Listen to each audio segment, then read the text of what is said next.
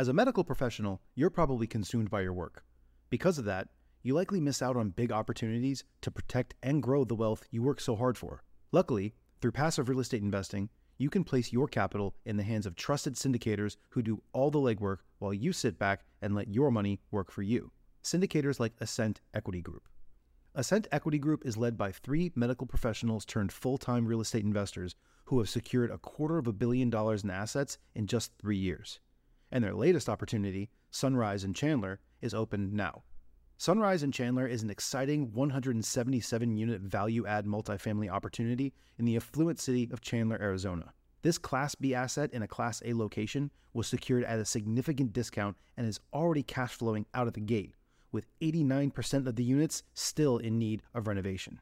Sunrise in Chandler is close to meeting its capital raising goal and will be closing soon. So if you'd like to learn more, visit ascentequitygroup.com forward slash best deal to schedule a call. That's A S C E N T equitygroup.com slash best deal. This opportunity is open to accredited investors only. That was pretty much my presentation was saying, I, I can find deals. I'm hustling. Here's some proof. I need some money. I'd like to make a, a bigger piece of the pie. Can you figure out a way that we can do this? Best ever listeners, before we get into today's episode and the interview with our best ever guest, I want to mention Fund That Flip because Fund That Flip is an online lender that gives you fast, convenient access to really affordable money that you need for your flip project. So if you're doing residential flips, then the main thing I imagine that you're focused on, uh, or the main two things, are the deal and the money. Uh, so if you've got the deal pipeline, but you need access to cash and you want to build a reputation within a, a, a group that will continue to invest their dollars into your deals, then go to fundthatflip.com forward slash best ever. The founder of Fund That Flip is Matt Rodak, and he's actually one of my very first guests on the show. It's episode number seven. Um, so if you have a chance, go check that out too. Familiarize yourself with Matt and what he's all about.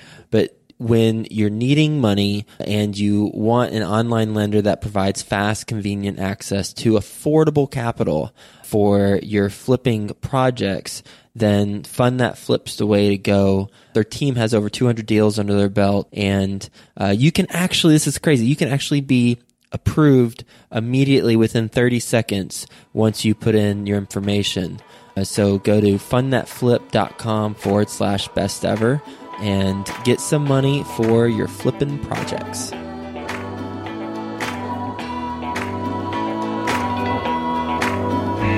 Best ever listeners. Welcome to the best real estate investing advice ever show. I'm Joe Fairless, and I hope you have the best ever weekend. It's situation sat well, Saturday, so we've got to do a situation because it's a special segment that we do. So, because it is a special segment, because it's Situation Saturday, well, we've got to put our best ever guest in a difficult situation. And it's not a situation that is hypothetical, it's a situation that today's best ever guest has been there and done that. So, he's going to walk us through exactly how he did it. And here's a situation that I'll get into. We'll get in, we'll introduce the guest, the best ever guest. Uh, the situation is you've got a good idea you will hustle, you'll add value, but you're missing an important piece, and that's the money. Uh, so you're not a W two employee, you don't have a full time job, but you've got the the soft skill sets that are there, and you've got a good idea. So how the heck do you get funding uh, for your real estate business? With us today, we have a previous best ever guest. You can listen to his best ever advice, episode 457 titled "How to Stay Local and Dominate." How you doing, Chad Carson? Yeah, I'm doing great, Joe. It's great to be here, and great to be here with the best ever guest. Yeah, well, you're the best ever guest. You're here with the best ever listeners. Listeners, gosh, man, thanks for the correction. Yeah, the listeners, I'm, I'm just excited to be here. Either way. yeah, either way, either semantics, no big. We're all about outcomes, not about specifics leading up to the outcome. So the outcome is to uh, walk us through this situation. So first, can you like in 60 seconds or less, can you give us a brief background on you and then we'll get into the situation? Sure. Yeah, I've been a full time real estate entrepreneur for 13 years now. And so, my kind of the unique part of my story is I've been flipping, I've done rentals, I've done lending, I've done a lot of different kind of niches. But the, the interesting part is I graduated from college and sort of got right into it. And so the thing that brings us up to this situation today was I didn't I didn't have a track record. First of all, I had a lot of energy, enthusiasm, and I was studying the game, but I didn't have a regular job, which is which is something that a lot of people take for granted. When you're if you're a newbie investor and you actually have a W two income and, a, and good credit and everything else, you can at least go get a few mortgage loans or go to the bank and have some credibility. Well, that wasn't my situation. I was, you know, I could dress nicely and I could communicate well and I had a good, good college history, but they don't look at your grades and say, hey, good job having a biology degree in college. We're going to give you a loan. And so I had to figure out how to how to put some deals together. And part of that was just hustling and kind of being a deal, assigning deals. But I, I wanted to get into owning deals and buying and flipping houses, and, and most importantly, buying some rental properties that I could eventually own and get some income. And so I had to I had to sort of think outside the box a little bit to figure out how to put my deals together and get funding for those. All right. Well, you've laid the groundwork for a situation. And by the way, just quickly for the best ever listeners, Chad currently owns 57 residential units around Clemson, South Carolina. He's a, as he mentioned, he's a full-time investor. You say hi to him at coachcarson.com. And again, if you want to hear his best ever advice in episode 457. So, with that being said, Chad, here we go. All right. The situation is what you've talked about. You you're just starting out. You got a good idea. You got value. You'll hustle. You don't have any money. You're not a W two employee. What do you do? All right. So thing, the approach I took was uh, is a lot like what you think about when you hear about Silicon Valley and a lot of other startups and other businesses, but maybe it's not as talked about as much in real estate. And so the solution for me was to actually find an angel investor. And so for, for those of you who don't know what that means, I probably didn't when I first started, is basically you find somebody who instead of just finding going to the bank, you find a, an experienced investor or somebody in a, an entrepreneur who's been in the business for a long time, likely has a higher net worth, likely is not necessarily that they're older, but they've got some kind of some hard-earned wisdom in the business, particularly in real estate investing this this time around. And so you want to find. I was kind of the young pup. He was the old lion, is what is what my angel investor called us. And and so I, I just started talking around and networking, which has been a theme for me. And I was actually taking a class at Clemson University where I just graduated from in business, and I had a business investor who was uh, talking about real estate investment stories. And so I just, after class, picked his brain and said, Hey, I, am trying to get into real estate investing myself and asked if I could ride around with him, look at some of his properties. And, and I guess that's the theme of these kind of conversations. I wasn't asking for money right off the bat, but I developed a relationship with somebody who I knew as a player in town and learned more about him.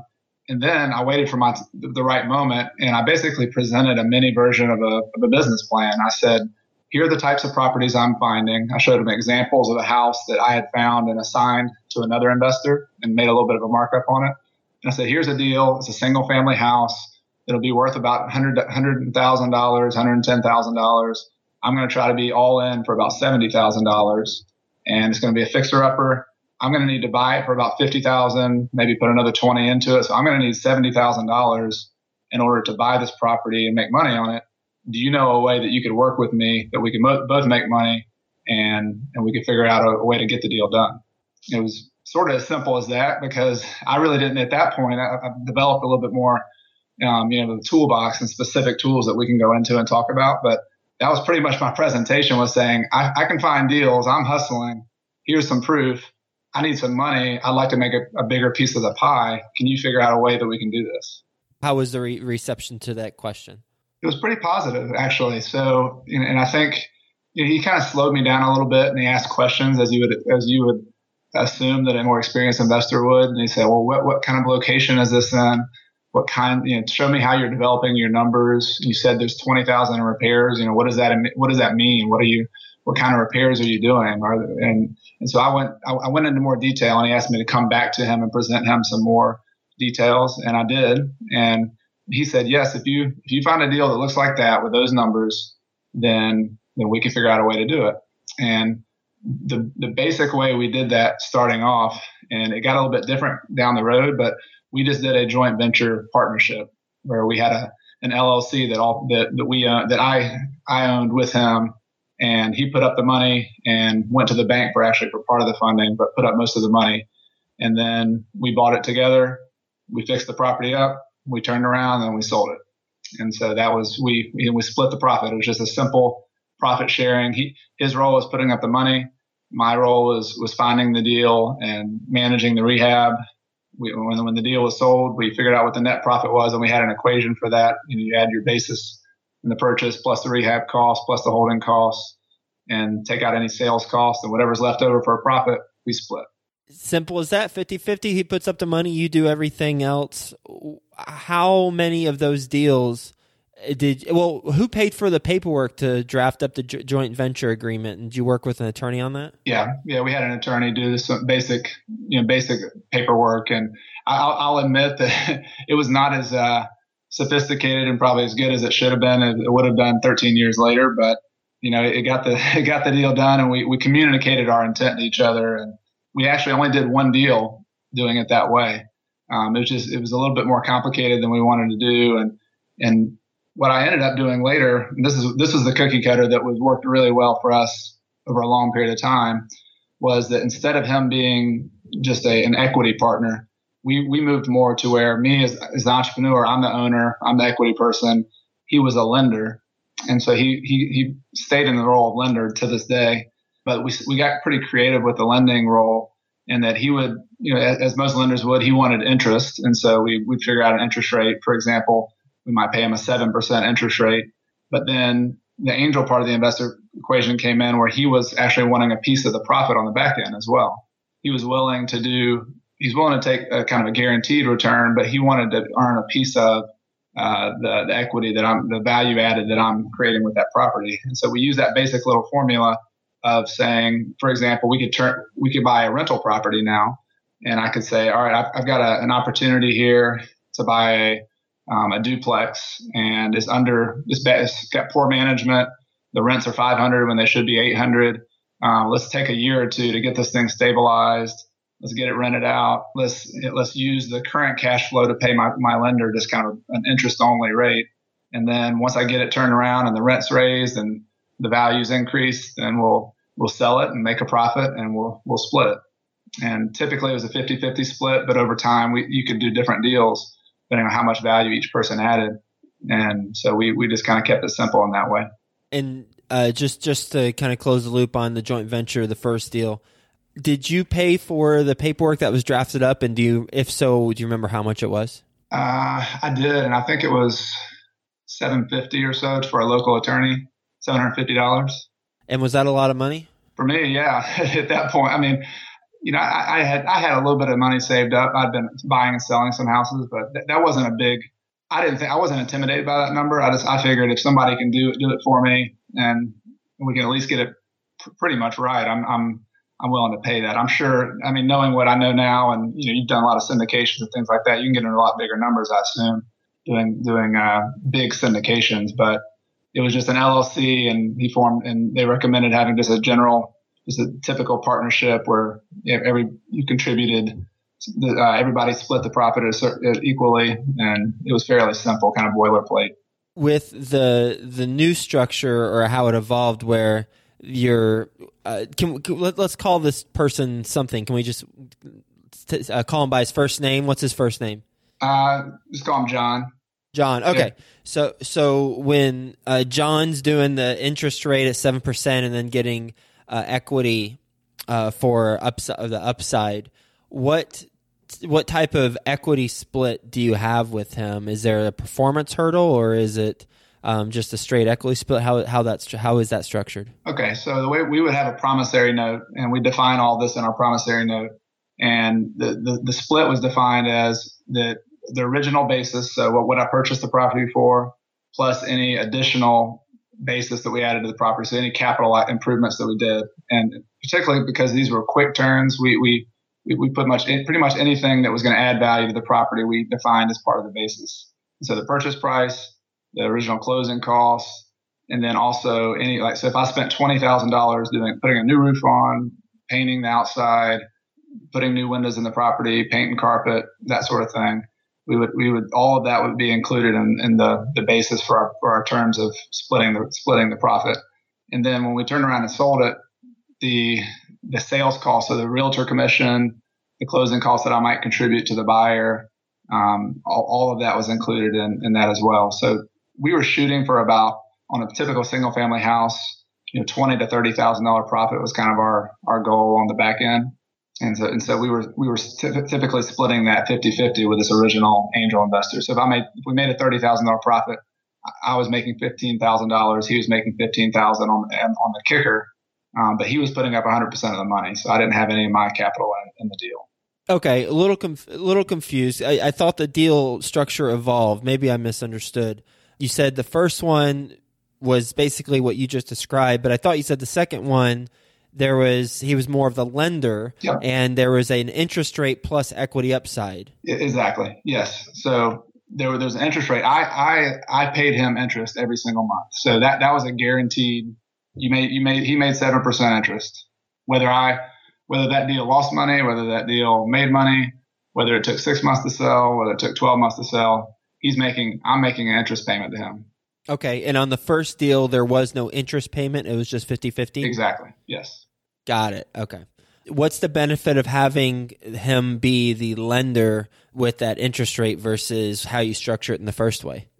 Well, one was I just I thought it was simpler in my bigger picture to have a, a lender and a borrower, and you know, and, and also what you mentioned about having equity partners and having a separate LLC and having to keep tax returns and that sort of thing.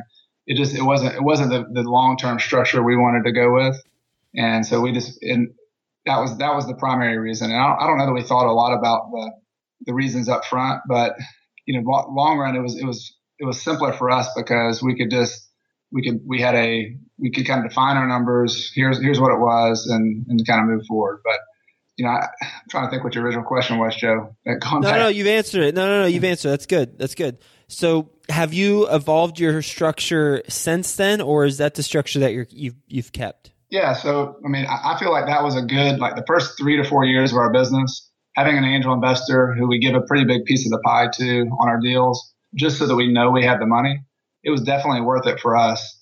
But over time, you know, we that's we, we, as we have the ability to bar, perform better and we have to save up some of our own money, you know, the, the deal with even with that angel investor evolved to the point where we said, look, you know, we, we would rather just pay you a set interest rate. Is that okay? Can we pay you 7% interest? Today we pay 6% interest to the same lender.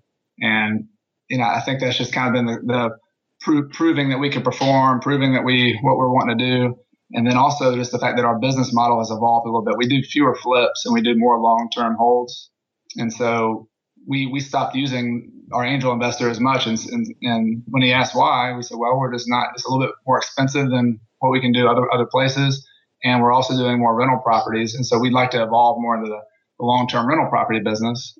And he had his money sitting on the sideline and said, well, I know these guys. I've done a lot of deals with them, and so it was kind of cool to evolve to the point where he would do lower interest deals, but over longer periods of time. So sometimes 15 year kind of uh, mortgages with us because we had that track record. And now we're able to buy some properties and hold them without going to the bank as well.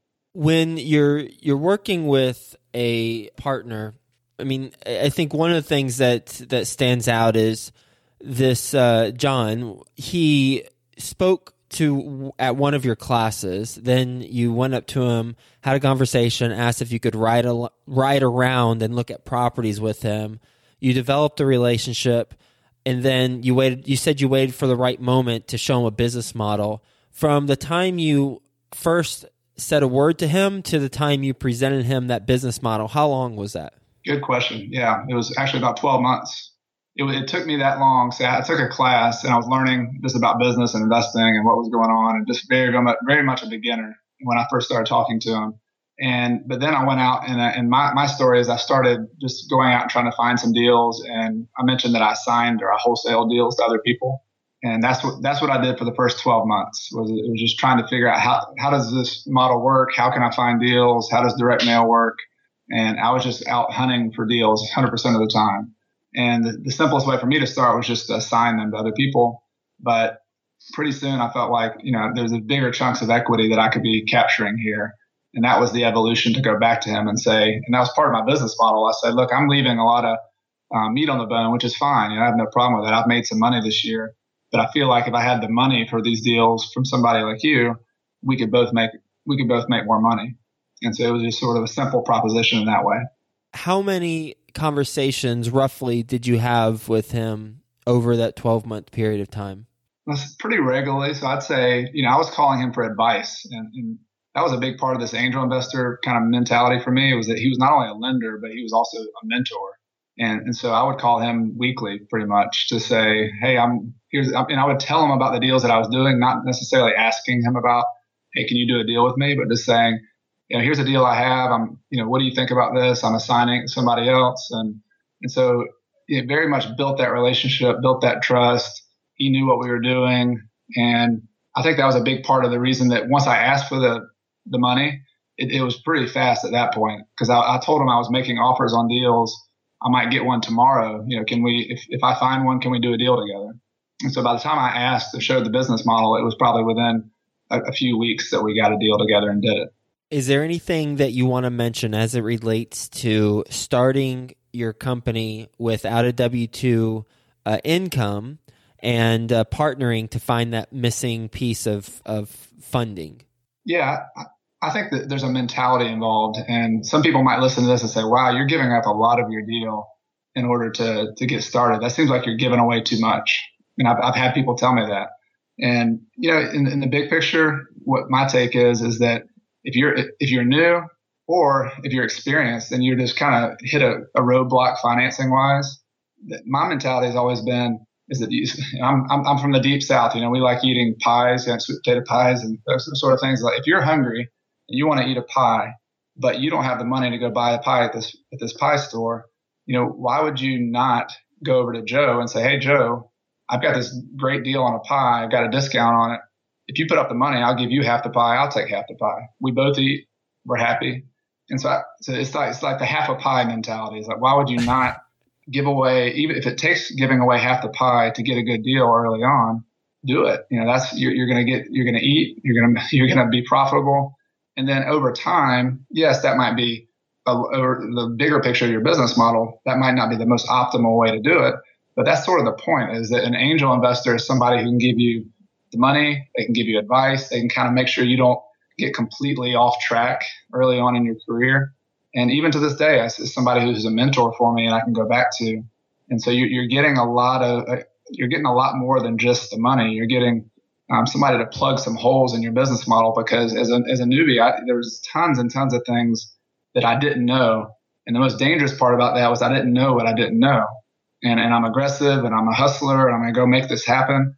And that's great. Those are all good parts of the equation. But you've got to, I feel like you have to surround yourself by people who are going to help you uh, not run over the cliff, you know, with your enthusiasm and your hustle.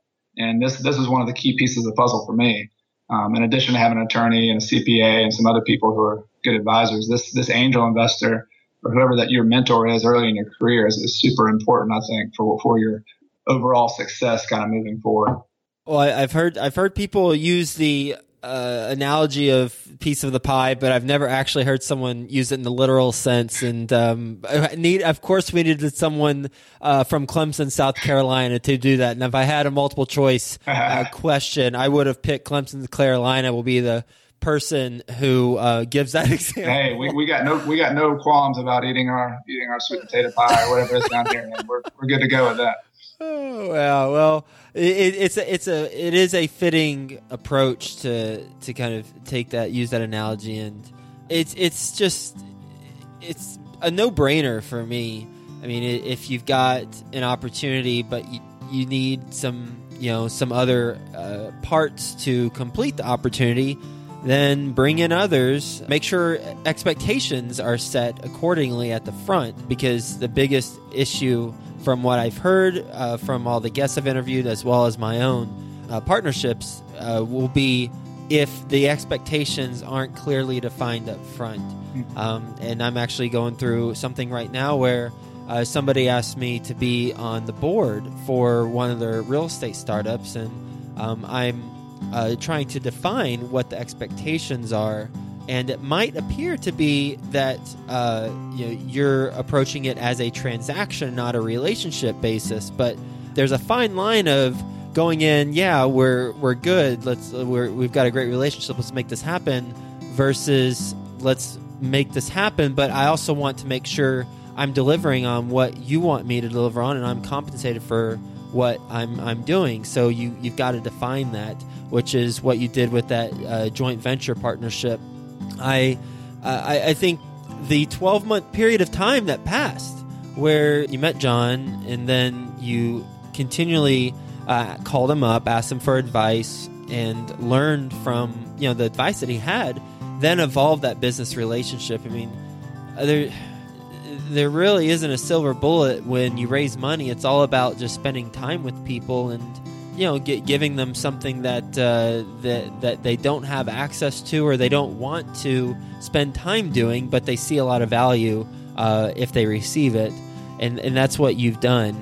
Getting into the specifics of the joint venture partnership, uh, the 50-50 split, and then as it's evolved, where you're using um, or you're partnering with that individual with the debt and the and they have some equity upside on on it. So really, really good a story, and I'm glad that we went through the situation and, and learned uh, these lessons that we've talked about. And, and, and then, I mean, just from a, a very simple lesson, if somebody is speaking at one of your classes, if you're in college or one of the seminars, um, talk to them, go up, have a conversation with them, and um, you ask if you know first, usually you want to ask uh, and have some have done some research prior and give them something. But then, if it's appropriate, then do what Chad did and see if you can ride around with them, look at properties or whatever is most relevant. I mean, there's there's a billion different things that you could you could talk to them about that would add value, or you know you would ask them for depending on the relationship. But uh, just great stuff. And, and Chad, where is the best ever place the best ever listeners can reach you? Sure. I, I, write a blog every week at uh, CoachCarson.com. So I write a lot about real estate investing, but also just about personal productivity and uh, personal finance and early retirement. And so they can check me out there, and I'd love to hear from them. All right. Thanks so much, Chad. Have a best ever weekend, and talk to you soon. You too, Joe. Thanks a lot for having me. If you need money for your flipping project, then go to fundthatflip.com forward slash best ever. You'll know within 30 seconds if you're approved or not to get money for your residential flip. Go to fundthatflip.com forward slash best ever. Best ever listeners, join me in subscribing to the Family Office podcast. The host, Richard Wilson, you can learn more about him, episode 447. The reason why you'll want to subscribe and listen to this podcast is he talks about how billionaire families think and how to attract the ultra wealthy into your business. The Family Office Podcast.